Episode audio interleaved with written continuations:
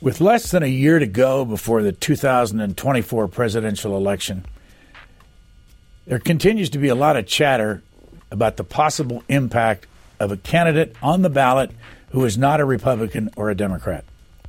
Over the years, third party candidates have made a difference in several elections. The third party candidate in history to get the largest percentage of votes was Teddy Roosevelt at 27%. Next was Ross Perot at 19% in 1992. His campaign didn't start until the same year of the election. Here he is talking about his life and politics in 1992. We assume you're here because you enjoy listening to C SPAN's podcasts. If you're a regular listener, please consider supporting our nonprofit operation so we can continue to bring you quality public affairs podcasts like these. Visit cspan.org slash donate to learn more. H. Ross Perot, let's start with the important questions. What's the H stand for? Henry. How come you don't use it? I do. When do you use it? Whenever I sign my name. You, anybody ever call you Henry? No. What, did they go right past the H and to the Ross when you were a little kid? In my whole life, I have never referred to myself as H. Ross Perot. Fortune magazine named me H. Ross Perot in November of 1968. A great guy, Arthur Louis, named me H. Ross Perot. I've kidded him for years saying normally a guy's mother names him, but Arthur renamed me, and I just don't spend a lot of time thinking about things like that. So uh, while I don't sign my name that way and never refer to myself that way, I guess in the world of sound bites, I am H. Ross Perot. H is for Henry. It was my grandfather's name. Where'd you grow up? Texarkana, Texas, five blocks from the Arkansas border. How long did you live there? Uh, from the time I was born until the time I took my first airplane ride to go to the Naval Academy. What was the reason that your parents had gone there in the first place? uh, my dad uh, had to drop out of school when he was 14, worked as a cowboy when his dad died, walked to Texarkana, 21 miles. That was not uncommon in those days. Uh, became a cotton broker. He bought cotton from the farmers. It was a cotton farming center. Uh, my mother had lived there. He met her. Uh, they married, and uh, as I've said, when people have asked me over the years, how did it suddenly feel after years and years and years of having a very modest life to realize you were rich? And my reply is, I was born rich because of the two parents I had. No child could have had two better parents than my sister and I had. That's so much more important than any financial wealth. Parents alive today? Neither one are alive. When did they die? My dad died in 1955. My mother died in 1979. They have a chance to see you successful? My mother did. My dad uh, saw me uh, finish the Naval Academy. He never got to finish high school. It meant a great deal to him. And uh, it would have been a lot of fun if he could have been around as the company succeeded because he taught me business in his office as a child. What did he do all his life? He was a cotton broker. All his life? Yes, but he had hobbies. And one of his hobbies was buying and selling uh, livestock, trading horses. So as a child, he would take me on Friday to the auctions. As a little boy, he first let me sell bridles and saddles, but I couldn't take anything home. Then, when I got pretty good at it, he started letting me buy and sell a calf, but I had to, couldn't take it home. Day trader. And finally, I could buy and sell horses, but I could not take them home. And at seven years old, I had my first job breaking horses at a dollar a horse. And I sold garden seeds. I sold Christmas cards. I sold Saturday Evening Post. Uh, I had paper routes. I collected for classified ads. And uh, more than anything else, though, I got to sit in his office and watch him do business with the farmers. Uh, he was a wonderful man. He was a very kind, decent man. His philosophy was never take advantage of the farmer because he works hard all year to produce a bale of cotton. The broker buys it and then sells it to the mills.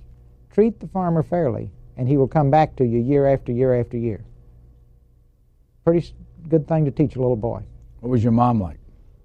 Uh, she was great. Um, I have a thousand fond memories of her, but uh, she was a tiny little lady. We lived five blocks from the railroad tracks. The hobos would come off the train during the Depression up the little dirt road past our house, and again and again and again they would come to our back door and ask for food. And while we didn't have a whole lot, she always gave them food. I'll never forget one day a hobo came up, took the food, and said, Lady, do you have a lot of people come here? She said, Yes. And he says, Come out here and I'll show you why. And right kind of at the edge of the road, there was a mark. And he says, You see that? You're a mark. Now, the term a mark originally came from hobos marking, saying, This place will feed you.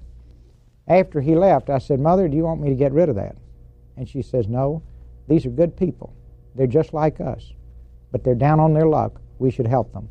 Now, in a thousand ways, she taught me that by example, not by lecture, by example. And God bless my dad, who nobody will ever write or talk about. Anybody that ever worked for him when they got too old to work, and most of them were black, he kept paying them because they were people too, and they had families that needed to be taken care of. And every Sunday after church, he would go in over to their part of town, and believe me, it was a very definite part of town then. And he would go into their homes in the wintertime or sit on their porches in the summertime. And people didn't do that back then. But he did it because he loved those people. And everybody that worked for him carried his business card. And particularly every black man that worked for him understood that if anybody ever treated him improperly, he was to hand that person my dad's business card. And while he was not a wealthy man, he was a very modest man, he was a highly respected person. And nobody would be rude or improper with a person that worked for my dad. Now, see, but there were never any lectures. They just did it. And as a little boy, I saw all that. And it was a wonderful place to grow up. Sister, older or younger, and what's she doing today? Older sister, outstanding sister. She, uh, everybody asked me the whole time I was growing up why I wasn't like my sister. She was a straight A student and just an ideal child. Uh, she was a school teacher. She became vice principal of a large public school. Once EDS became financially successful, uh, and I had money to give away, I asked her to run our foundation. And she has run the foundation since 1969. Uh, this is a foundation that has no overhead. Nobody makes a penny. All of the money goes to charity. So she runs it as an act of love, does a brilliant job. How much money do you give away every year? A lot. I've given away well over 100 million. In the since 1969. Yes. And uh, and what kind of what's the criteria for giving money away? Well, my first money, we first uh, time I had money, within 30 days, I gave half of it away. When EDS went public, I got five million dollars, and uh, I gave two and a half million to an experimental school for disadvantaged children. This is children who would have no chance statistically. They were going to prison or be on welfare. Started when they were tiny. Uh, got breakfast, lunch, and dinner. They got the loves, the hugs, the nurturing that I got at home. Uh, they got a proper diet. They the logo of the school was a thumbprint, and that meant you are special, you are unique. There's only one person in the world like you, and it, because of this school, you can be anything you want to be. That school was a roaring success, and it, w- it was part of the Dallas Public Schools. And sadly, it got wiped out one day by a federal judge on an integration order, and he did not know what he had done until after he had done it. So then we, built, we, we now work with another school that's a private school that does the same thing. It's really exciting. These little children go to that school right now from the time they're three to the time they're nine. We're changing it now. We'll have the first contact when the mother's pregnant. In many cases, the child will come directly to the school right after birth. Keep the child until he finishes the third grade or she finishes the third grade. And here's the exciting thing. These are little children that, in the general population, by the end of the third grade, are out of the system, hanging on the ropes. 90% of these children in public schools in the fourth grade are on the A honor roll. That tells you two things. You can take a segment of society that is destined to go to prison or welfare and send them to college. It also tells you the public schools are too easy. 90% of any group coming out of any school shouldn't be on the A honor roll. But from that population, 100% that just started the first grade is on the ropes almost. That's the way you can change the country, but it'll be a generational change. And it's really exciting to see these little children that didn't get anything that I got all day, every day, and all night from my parents have a chance. Can you remember the first time you ever got up on your feet and people paid attention to what you had to say? No. Maybe they never did. No, I can't. Oh well, I guess yeah, nobody ever asked. I never thought about it. I was president of the student council in a junior college in Texarkana. They had decided to build a new junior college right across the street from the present junior college on a square block of land. I and the other students felt that was a great mistake and that they should build a bigger campus so that the college could grow. This was unthinkable at this time, but in a very respectful way, I made a presentation to the Chamber of Commerce and to the school board. And they weren't all that excited to get it. And I took a pretty good level of heat for even saying anything. But we were able to build a consensus in my city, town, Texarkana, a little town, that the college should be moved, and it was moved to a 90 acre campus. And at the time I was there, it was 200 students. Now it's several thousand. So I learned several things there that you should stand up for what you believe in. Number two, if you do, expect to get cut up. Number three, if you're worried about your image, it's probably not good to get around it. The reason I ask you that is you know you get a lot of response out of when you speak. You've been at the press club three times within about 16, 18 months, which is, I don't know that anybody's ever done that before. They obviously, you know why they invite you back all the time? Do they tell you why they? No, I have no idea. Everybody asks me that at the reception, and every time I speak, I say, everybody asks me, why did they invite you back, Perot? And I say, I don't know.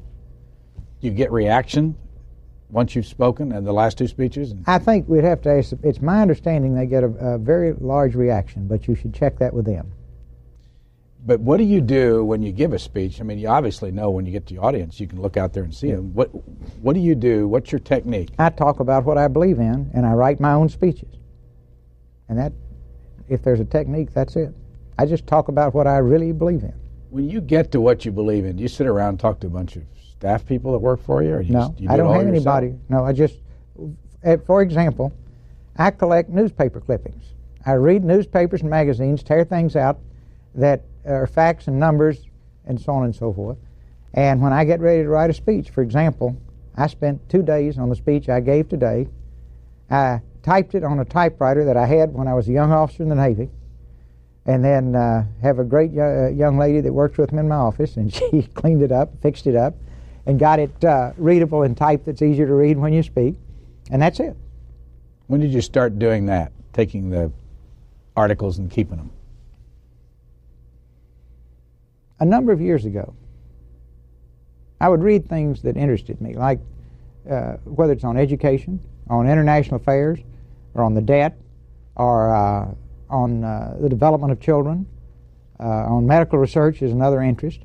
So anything I'm interested in, I just sort of let it pile up, and then we take a hey, you know take an hour off some afternoon, get it all filed and organized. And uh, anytime I make a speech, I just have to go disappear and uh, get it organized and write it. And in nearly every case, this is an unusual case here. I try to really get organized for the press club. Normally, I just make rough handwritten notes and speak from notes. Probably it shows too, but that's the way I do it. Where do you live now? In Dallas you have a company now, Perot, Perot Systems? Systems in Dallas. It, it's uh, headquartered here in Virginia. You mentioned EDS earlier. What was EDS? Well, EDS is a computer services company.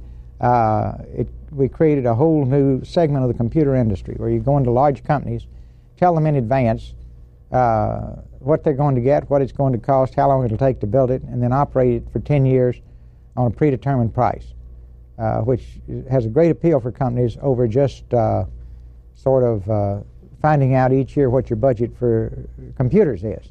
And uh, that was a great adventure. Uh, it's fun to talk to young entrepreneurs, uh, and it's fun to talk to young people. But see, they feel like they go to Harvard Business School. All they want to know is how did you make all that money? And how did you get the idea to start? Now, they assume I brought in McKinsey Company, had five year plans. None of that's the way things really happen. And the story of my net worth, I never had a goal to make a lot of money, never have cared about money. My idea was considered so bad when I started that nobody else would touch it. And I was stuck with the whole thing. And I had to bootstrap it. And fortunately, it worked. But I would love to have had an investor. But everybody that looked at it said, son, you're going against IBM, you'll never make it. Then, a few months into the game, uh, in my first account that I signed. Now here is life in the trenches. Frito-Lay, first big customer. IBM got Republic Bank and Arthur Young come out with IBM and explain to Herman Lay, the founder of Frito-Lay, that if he did business with me, it would bankrupt him. This was just this strange little company with this guy with a strange idea. And when they left, Mr. Lay, who started out cooking potato chips in his kitchen and delivering them in his truck, looked around the room and smiled. He says, You know, these boys must have something, or all these big companies wouldn't be overreacting this way. Now, the world's a funny place. I later became IBM's largest customer. Uh, I, I uh, Arthur Young was my accounting firm, and when Republic Bank failed, I had the interesting uh, assignment for about a 30 to 45 day period of guaranteeing the transaction that was pending so that nothing would be interrupted in the process. So you live long enough, the world comes full circle, I guess. Let's go back to Texarkana and the junior college, which you were there, what? Right. Two, Two years. In the Naval Academy, right? Yes. How did you get the appointment to the Naval Academy? It's very important for young people to understand things like this. We didn't know anybody. We didn't have any political pull. I couldn't get an appointment to the Naval Academy. I had tried for three years senior year of high school, first year, second year. And one day, a telegram came, and I have that telegram framed in my office. You have a principal appointment at the U.S. Naval Academy, signed by the senator. You remember who it was? Senator W. Lee O'Daniel. I, of course, I remember who it was. Now, so I was thrilled, and I went. And I wrote him a thank you letter. Years later, after EDS was successful, a man called me and said, Ross, didn't you ever wonder how you got that appointment? I said, I sure have. He said, Well, I was the senator's aide. We were cleaning out his office. And I said, Senator, we have an unfilled appointment to the Naval Academy. He said, Does anybody want it? I said, There's this boy from Texarkana who's been trying for three years. And the senator said, Give it to him. He said, Ross, your name never came up. Now, see, that changed my life, right? I got to go to a great school, got a great engineering education, and was taught leadership. Let me give you a contrast. Don Eflin, a man, the factory floor at General Motors, accepted at MIT as a young man, couldn't afford to go, accepted at West Point as a young man, and failed the eye exam, and spent his life on the factory floor. The difference between Don Eflin and myself is I passed the eye exam. Don Eflin is smarter than I am, and I don't ever forget that. Now, I'll tell you another thing I never forget. If I'm driving down the street and say there's a road crew working, I look at those guys, they're taxpayers. And it's people like that that made it possible for me to have an education. So I have been very, very lucky. Now, the luck continues. So I go to the Naval Academy. Had a great experience there. What years? 49 to 53. Now keep in mind, I'd never seen a ship, but I knew I wanted to go. I'd never seen the ocean, but I knew I wanted to go. I'd never been disciplined or corralled or taught to march or do anything, but I knew I wanted to go. I got there and I loved it. And everybody says, Didn't you feel strange being locked up for a year? There was more to do inside the Naval Academy than there was in my hometown. It was terrific. I met wonderful people from all over the United States. I didn't know anybody from all over the United States. And at the end of the first year, an interesting thing happened. You were evaluated on leadership by your classmates, the upperclassmen, your military officers, and your academic officers. And at the end of the first year, they posted that for the first time for my class and I was ranked first in the class. And it was like learning you could play the piano by ear. You know, I saw that and I didn't even know what it meant. And that kind of ranking kept happening, and I realized, you know, this is apparently a skill I have that I had nobody had ever brought up before, never thought about, and uh, it was just something new. Then, and I had, a, just like I say, that four years was wonderful. The people I met, uh, I had the uh, honor of being the president of the senior class, the junior class. Was a chairman of the honor committee. So I just had wonderful experiences and then had four great years at sea. As you're going through those early years, do you remember people that taught you something? Oh, boy. Number one, my mom and dad. Uh, number two, I had some great teachers. I had one great teacher, Mrs. Grady Duck, who my junior year in high school looked up at me one day said, Ross, it's a shame you're not as smart as your friends. And I really had some outstanding friends. I had a, the young people I grew up with were really an inspiration to me because they were always, they were better than I was at almost everything, And they were people you looked up to and respected, and they were really bright. I said, Ms. Duck, I'm as smart as they are, but they just study all the time. Ms. Duck said, Ross, talk is cheap. Well, that got to me. I said, Mrs. Duck, I will make straight A's the next six weeks. And she just laughed walked away. I studied, and she, so she got, got to me. I studied night and day and made all A's and 1B. And then after that, made straight A's through high school, which gave me the academic record that allowed me to go to the Naval Academy. At the end of my first year at the Naval Academy, I finished right at the top of my class in English. She taught English. When I went home that summer, I went to her house and thanked her.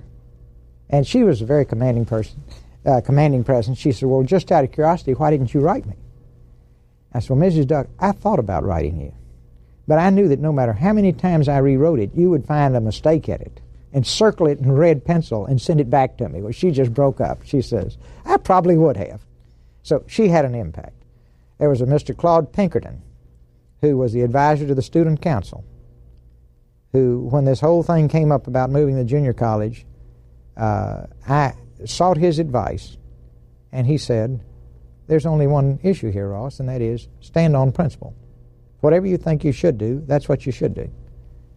And don't worry about the controversy. Just do what you think is right. So that was a, I had been taught that by my parents. But he, he was a wonderful man, is a wonderful man. Mrs. Duck has passed away. Mr. Pinkerton's still alive. Sign up to The Economist for in depth curated expert analysis of world events and topics ranging from business and culture to science and technology.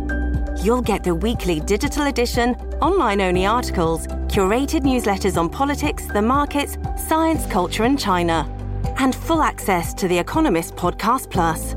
The Economist is independent journalism for independent thinking. Go to economist.com and get your first month free.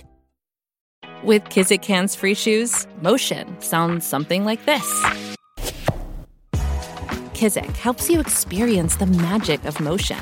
With over 200 patents and easy on, easy off technology, you'll never have to touch your shoes again.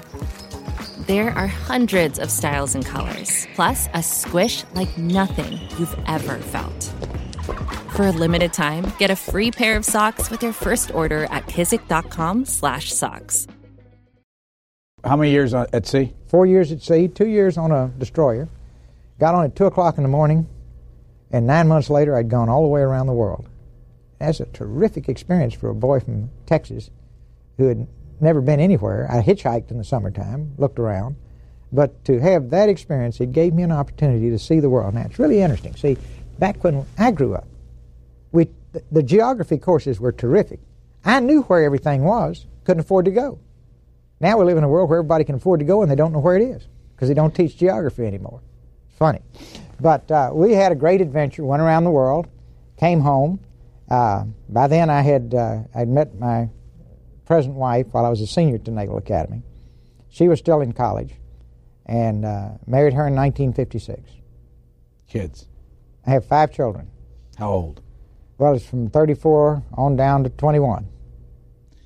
Someone has made as much money in their life as you have has to deal with this business of kids and inheritance and all that, and people talk about this so much. What's your philosophy about kids and money?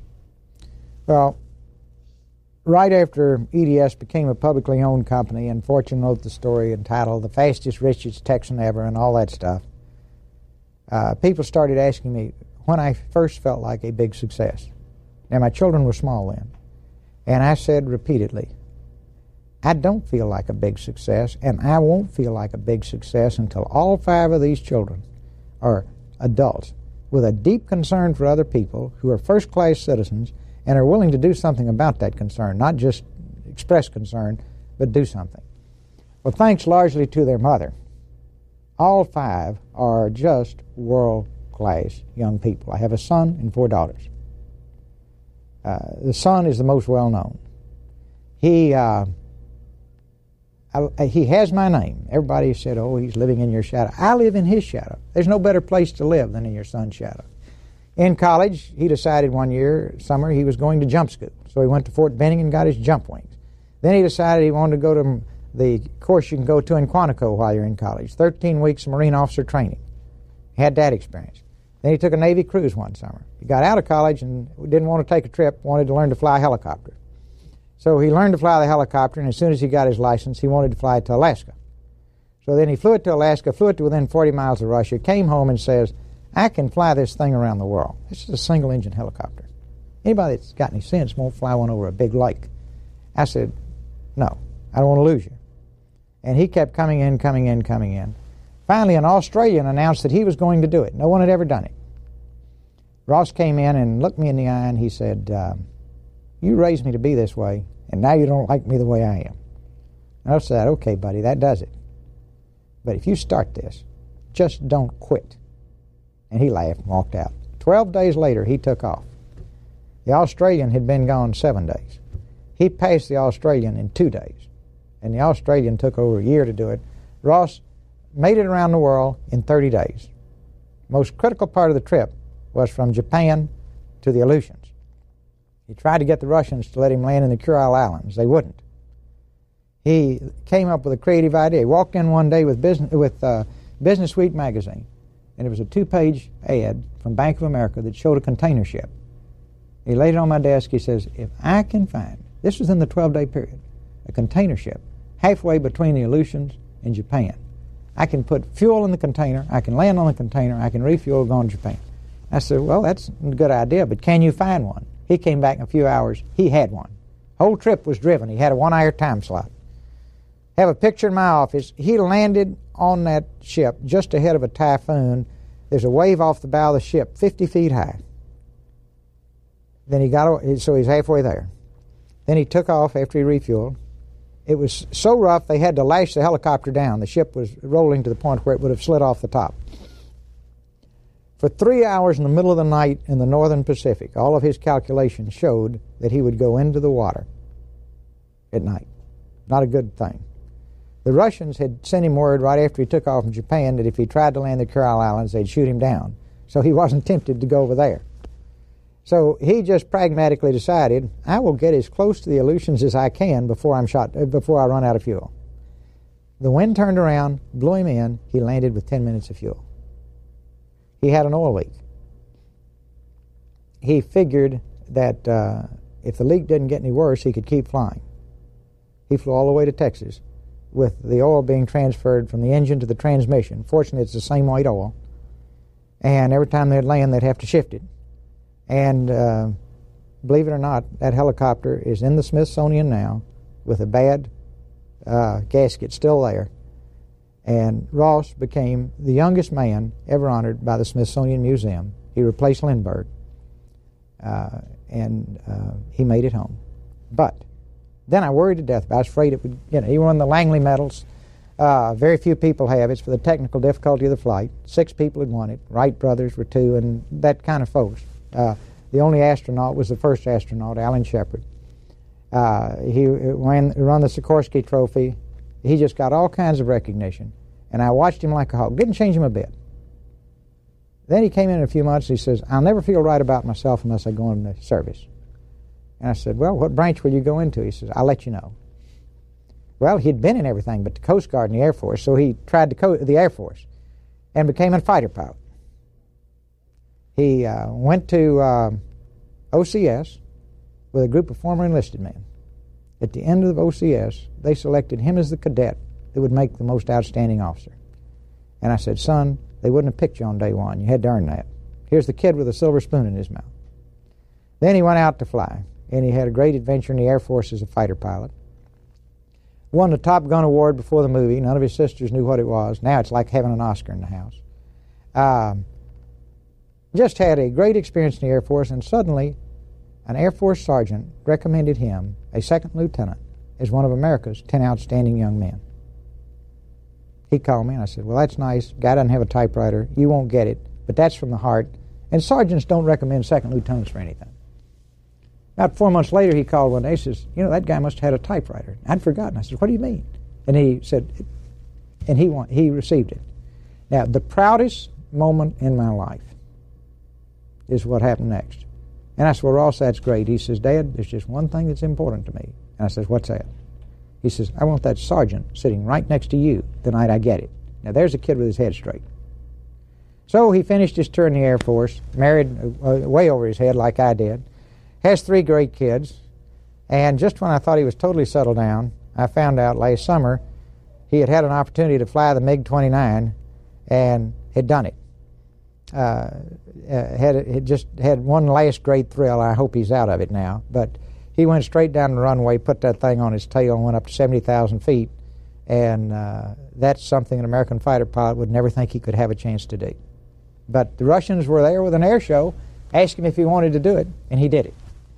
Now, I can go through each of my daughters, but we'll have to have a six hour show. But they are all too good to be true. Two are married, have four grandchildren, expect two more this year. I have another one getting married this year. So it's a busy year.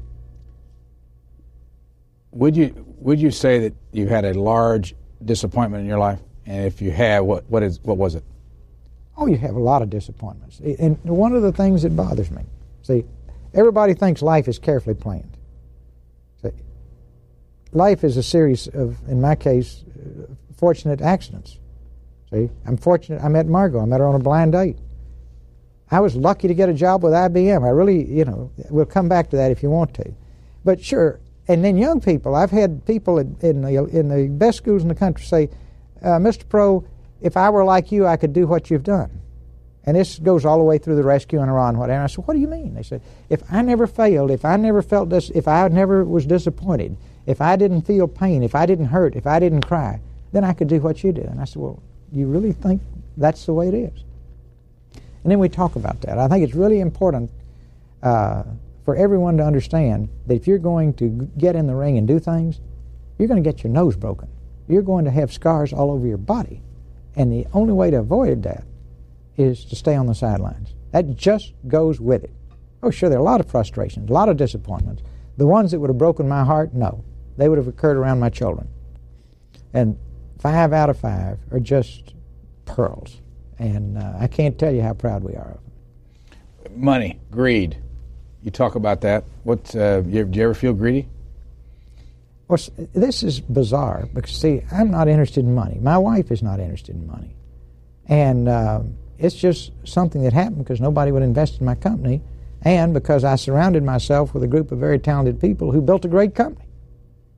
It wouldn't be nearly the company it is today if we hadn't had all these talented people.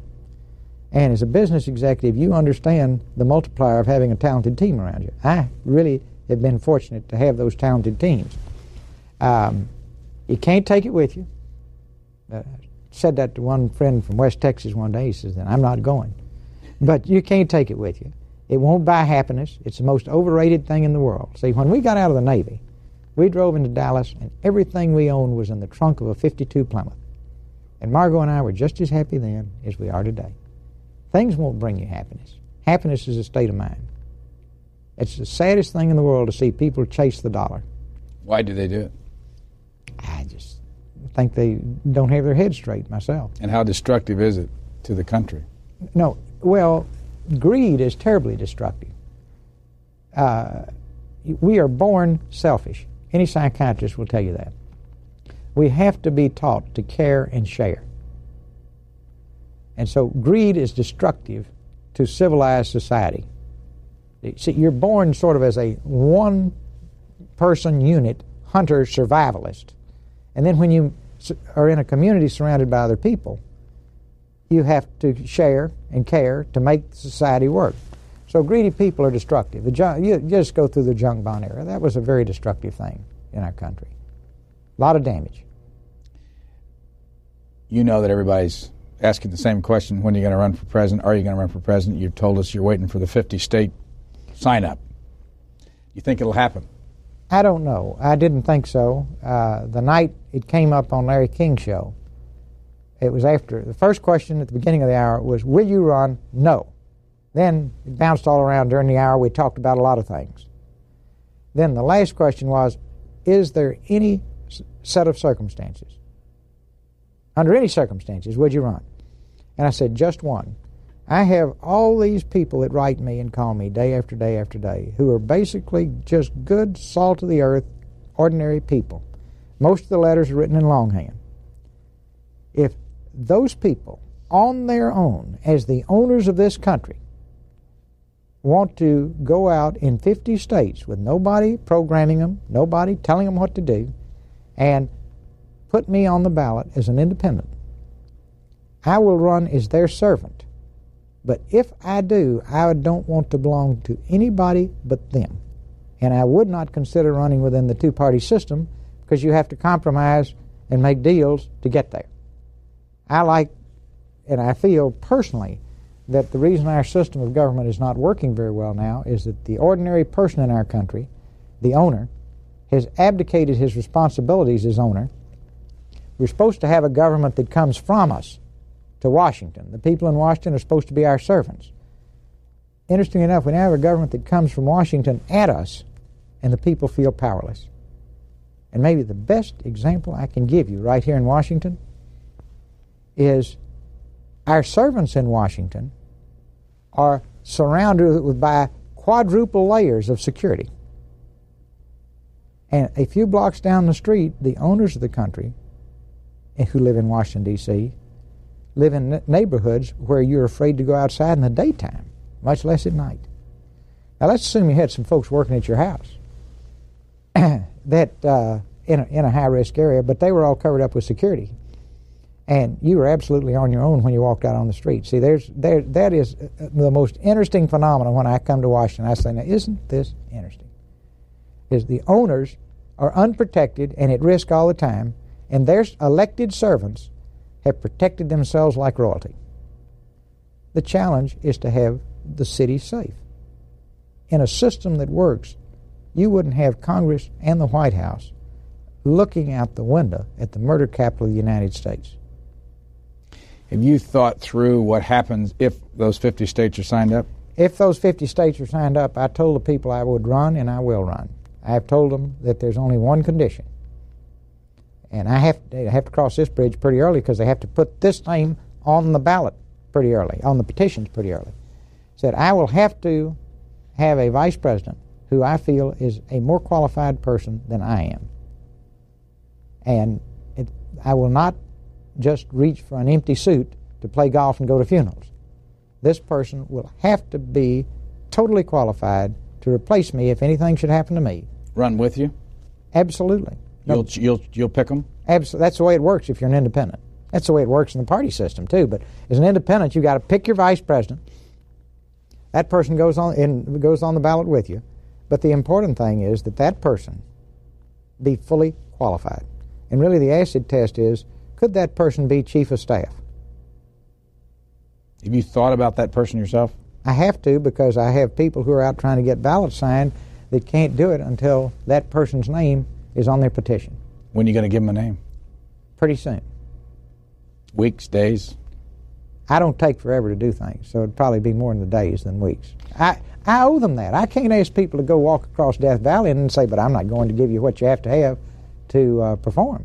Have you taken a peek at how many states you got to sign up by how, what time? Well, uh, the most the shortest deadline is Texas, May the sixth. There's a new uh, Supreme Court case that says that no state can have a deadline that early. But uh, all the people who are working in Texas say they'd rather go ahead and get it out of the way before May the 6th and not have a controversy with the state of Texas. So that one is the shortest one. Most of them are July, and a lot of them clear out till August. Supreme Court decision, as it was explained to me, says that you don't have to have this done until after the conventions. Now, is there a state that makes it impossible for you to sign up? It's not pretty in any state because the two parties over the years have it set up as a whole series of difficult hurdles to get through. For example, in Texas, if you voted in the primary, you can't sign the petition. Uh, it varies from state to state, but there are all these little hurdles. The exciting thing is, is that just and all the pros, professional people who run campaigns, called right away to assure me that ordinary people couldn't do this. It was too complex. Well, they're doing pretty well, and they're out there in all 50 states on their own now. And when you think about it, running mate, uh, you're thinking about somebody that's already in office or somebody that's not? Somebody that's not. A woman or a man? The most qualified person I can find. Certain region of the country? I don't want to get pol- political. Let's you know. Let's assume he's from a, a state so small they don't even have a delegate, or she's from a state so small they don't even have a delegate. Not that there is one, uh, but it's the best qualified person. Uh, That's all that matters. Looking for another business person? Looking, no, I, I would want someone who understood business and economics because we have so few people in Washington who do. Because anybody that understood business, economics, and debt couldn't sleep at night with the problem we have now. How about, as you know, once this happens, you're going to be under a tremendous amount of scrutiny. Question Have you ever been a Republican or a Democrat? I'm an independent. I voted for the person all my life. All your life? Yes. Is there a way to define what you think? Is there an ideology that you want to be known for? I think I expressed my beliefs as clearly as I can at the press club today. That takes about 30 or 40 minutes to cover. But uh, in terms of what I feel the country needs to do, uh, I got try to just say as plainly as I could today. Have you looked at how much it would cost you to run for president? Costs a lot. 50 to 100 million dollars? In that range. And you're prepared to pay for this yourself? I do not want to take money from any special interest. Um, I can't take it with me when I go. I, if the these ordinary folks in 50 states do their job. I told them I would run. Now, I can't give them a con game and say, well, I'll run, but I'll only spend $3. No, if, and anybody that knows me understands that if and when we ever get to that point, then we will run uh, a really first class campaign, not a, not a low budget campaign. What do you say to people that automatically react, as many professionals have? Uh, it's never happened. It won't happen. Uh, third parties just don't make it in this country. So that's up to the people. I, I, the, here's, I feel very strongly that anybody that could do this job properly for the people probably doesn't want it. Anybody bright enough to understand that job wouldn't want it. Anybody that thinks that job through in terms of how brutal it is on everybody you love wouldn't want it. You just that's the most unattractive job in the world from a selfish point of view. Now, the people who are intrigued with it, who are willing to go out there and promise anybody anything anytime and go $400 billion a year more in debt just this year, are driven by ego and their desire for power. Now, the American people make these decisions. If that's who they want, fine. If they want somebody as their servant, fine. Uh, I'm not lusting to do this thing. Uh, if they want me to do it, I will do it. I'll give it all I've got. And I'll be glad to go back to Texas when it's over. What would you say about your own ego? Big? Small? Can you have you looked at yourself? I, no, I think it would be better to ask the people I've worked with over the years. But I, I think if you, I, I think that if there is a secret to my business success, I have a very keen understanding of my limitations. And I've always felt that I had an advantage over people who had so much talent that literally they couldn't find anybody better than they were, and they tried to do it all themselves. In nearly everything I do, it's very obvious to me from day one, I can't do most of it, so I've got to surround myself with very talented people who can do it. Then I have to have an environment for them that is rewarding for them too, so that they enjoy being part of that team. Uh, I learned a long, long time ago that if you want to accomplish great things, the best thing to do is give the credit to other people. You undoubtedly looked at how others run their campaigns. What are some of the things you might do if you get into this that you would avoid what you think are the pitfalls of the other candidates? Uh, I'm not prepared to say at this point. I think if we if we do get into this, we will not follow the time-honored pattern of the others. Would you challenge the two other candidates to a debate? I would be happy to debate them. Uh, in terms of the thing I wouldn't do is I would not say or do I would not get into this mud wrestling that they like to get into. I would not want to say or do anything that splits the country. The strategy of each party now is to try to break the country to pieces and appeal to certain segments of those pieces and get enough electoral votes to get their person in. And they keep forgetting is after November there's China scattered all over the floor broken and it'll take two or three years to get the melting pot back into one piece. Now, we are a melting pot, and we need to work as a team and not be all divided up and stressed out and hating one another and, you know, playing to our uh, differences. We need to learn to play to our strengths. But you are critical of Congress. I'm critical of the system and not the individuals. I have said again and again that you could replace everybody in Congress, find the best people in the country, put them in that system, and in 24 months they look just like the people you replace them with. For example, all this strange stuff you see, if you have people working in your company, and you're never around, you don't oversee it, you don't hold them accountable, well, first thing they may start taking paper clips home. Then maybe they start taking pencils home. Then they say, hmm, you know, we could write a check, do a little bit of that. Then they say, well, maybe we could use the old guy's car because it's in the garage and he's never here. And finally they say, well, why don't we use his airplane? He's never here. Now, you just corrupt them over time. Now, who are the owners? We're the owners. We're the owners.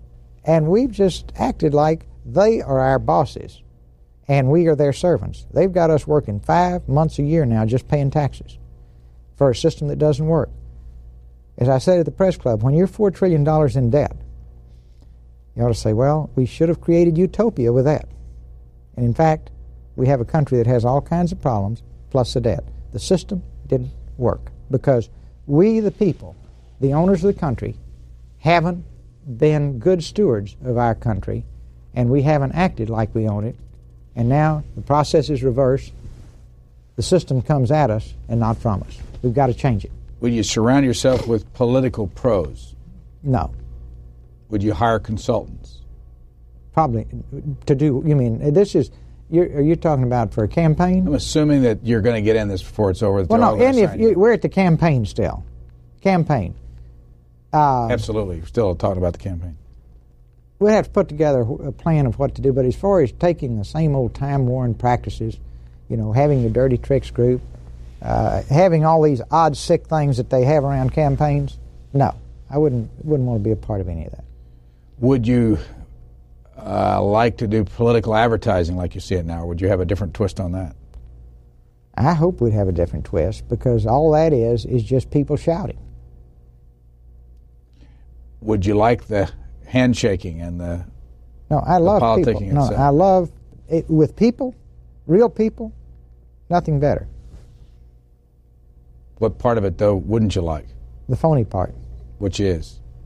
Uh, the phony part's all the formal stuff. You know, the guy that stops you on the street and wants to visit with you is the real part. People, if you're having lunch somewhere, that just come over and visit with you, that's the real part. Uh, formal ceremonies, uh, the thing you you know, fundraising dinners. Uh, anybody you know that's got enough money to pay thousand dollars ought to be too smart to go to one. Now, only in America could you have people line up like sheep to have their picture taken with a candidate and pay extra for that. Then, before you get to eat, the candidate gives you a short talk and leaves. Then you sit there and eat, and this is the big event that by the time you get your picture taken has cost you two thousand bucks. If there's anything more phony than that, I don't know what it is. I wouldn't be a part of it. I won't go to it. It stinks. Now that's the current system we have. What's your limit on, on political contributions to your campaign if you get in it? Well, as I, have said, that after um, uh, we get the petition signed, and we know this thing's going to go on, I'd like for ordinary folks across the country that make the country go, I want them to put $5 into it because I want them to have skin in the game. What would be, if you won, your plan to reduce the deficit? I've heard you give the you know, the troops in Europe and the expenses in Japan. How soon would you bring this thing into some balance? Now, the first thing I would want to do is create what I call the electronic town hall, where I could explain issues to the people in detail, and the people could respond over television. Then the people would respond by congressional district in a way that their congressman would know exactly what they wanted. Now, this is whether it's a new health care plan, how to cut the budget, new tax system, you name it. How soon would you do the electronic town hall? Day one. Got to have it right away. You've got to be able to tell the owners what's going on. How can you do it that fast? Well, the TV is here. Uh, I wish interactive television were here. Then you could really do it. On cable, a lot of the cable uh, networks have the ability to respond. And for those who don't have cable, you're stuck with a telephone till interactive television comes. How do you trust the information you're getting? By doing polls also. Cut it both ways. Pretty simple. See, if, if you, you see the telephone response, Then you poll by congressional district, and everybody says that's accurate to within 2%, right? And you check it both ways. I mean, do you see yourself sitting in the White House and you say, all right, we've got an issue here, and well, it's an extension of the old fireside chat, but the technology has changed so completely that you can now get a response from the owners, the people in Congress. Congress now is totally dominated by lobbyists. I want Congress totally dominated by the people in their congressional district. The reason now Congress is not bad, but the reason they're dominated by lobbyists is that television time for your next election costs so much. And these are the boys who are running up and down the halls all day, every day. You and I could take a five minute walk right now, and we'd both be laughing in five minutes at what we see. Go to the Ways and Means Committee where they're working on the new tax bill. You know, you could get killed in the rush. And none of it has anything to do with a good tax bill for the American people. All of it has to do with putting another patch on that old inner tube for a special interest. See, now, so you explain an issue. Here are our priorities. Number one, you got to keep the job base intact. You don't want to let it crumble while you're fixing everything else, because your tax base is a function of how many people are working. And one of the things that are of greatest concern to the American people is that uh, we're losing jobs in this country. You're going to have to work on that problem on an industry by industry basis. You're going to then have to have a plan, company by company, on the big companies in trouble. You're going to have to bring in people who are the most knowledgeable people in each of these industries. Uh, bring these people in overnight, put them to work immediately, and come up with rough, crude plans first. Keep everybody informed as you do it. Come down with good plans.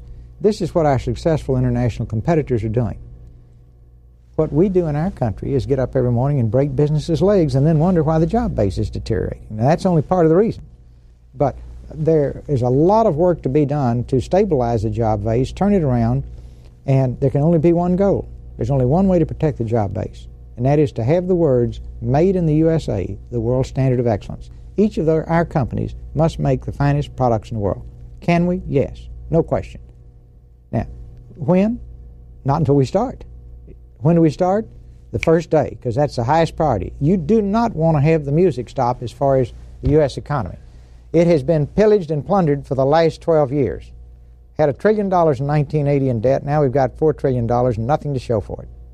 If you had an electronic town hall and you took a vote on, would you abide by the wishes of the people under all circumstances? It's their country. All right, give you, I'll give you an example. Let's say you took a poll and you said, should we segregate or integrate? And they came back and said segregate. What would you do then? It's unconstitutional. I'd go back. Well, you wouldn't take that because that's not. First off, you see, with if if they brought that up, I'd say, wait a minute, for God's sakes, we are imploding economically.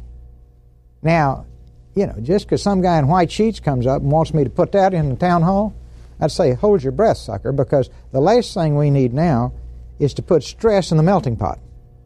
Forget it. We're not going to turn the clock back.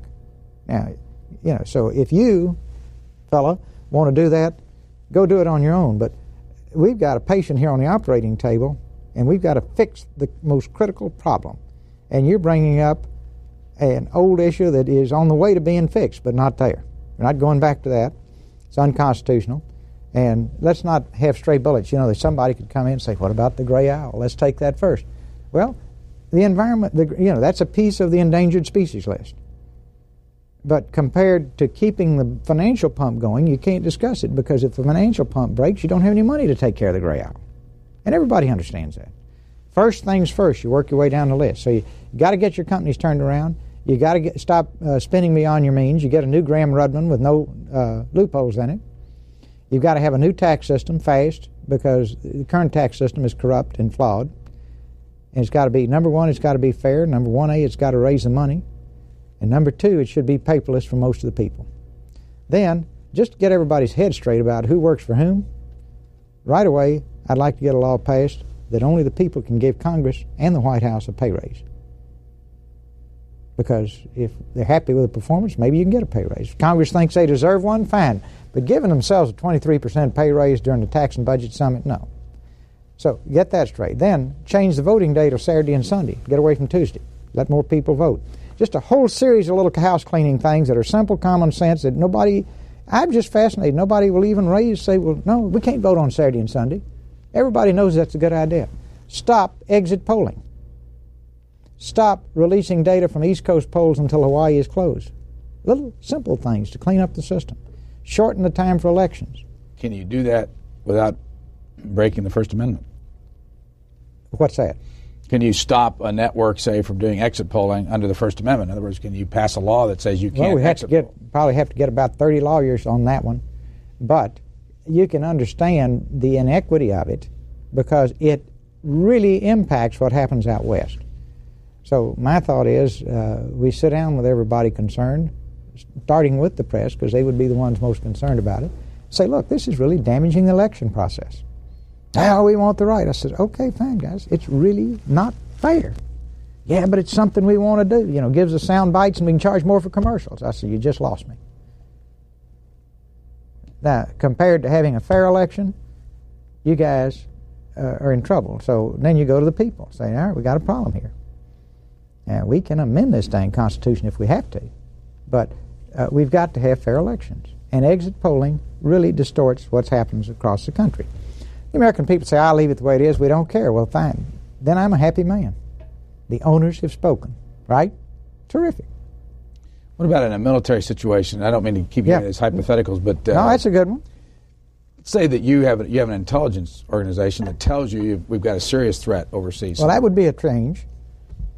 I mean, nice, know. nice assumption. Normally, they don't. They didn't know the Berlin Wall was going to fall till it fell. Didn't know Gorbachev was going to have a coup. It's, it's. So I'm, I'm glad you got that one cleaned up but, but say let's say you have the special. They're on top of it for once. Okay. They're on top of it. Tell you it's a threat. You'd go to the public and say, "Should we bomb Iraq?" And the public public comes back and says no. we- All right. This is not a situation where we're being attacked. The one you're defining. This is a situation where we are going to war. Okay. And this is a situation where we have all the time in the world to go to war. We decided that we would take five or six months to get ready to go to war, right? Well, certainly you should discuss that with the American people over the town hall because their sons and daughters fight that war. Right? Now, they should understand and why we're going to war. Now, let's take the example you gave me. It was four months before the White House could figure out why we were doing it. One time it was jobs, next time it was oil. Finally, they got it together, and it was had to get rid of nuclear, chemical, bacteriological, and Hussein. Well, guess what? We've still got nuclear, chemical, bacteriological, and Hussein. Didn't accomplish any objective. Say, but we recovered Kuwait for the Emir. Now, if I knock on your door and say, I'd like to borrow your son, go to the Middle East, so that this dude with 70 wives, who's got a minister for sex to find him a virgin every Thursday night, can have his throne back, you'd probably hit me right in the mouth. I said, well, but you know, strategically it's important, so on and so forth. Finally talk you into it. But see, the point is, what were we trying? We had to recover Kuwait. Only in America, after we had troops on the ground in the Middle East, would we let Assad of Syria, who killed 243 Marines in Beirut and blew up Pan Am 103, cement a, his hold over a big chunk of Lebanon. Now, if you don't let a guy take a country, why do you let him take a country? It's just simple. We always have to have a bad boy of choice. This is what happens when you've got this imperial leadership we've got. We made Noriega what he was.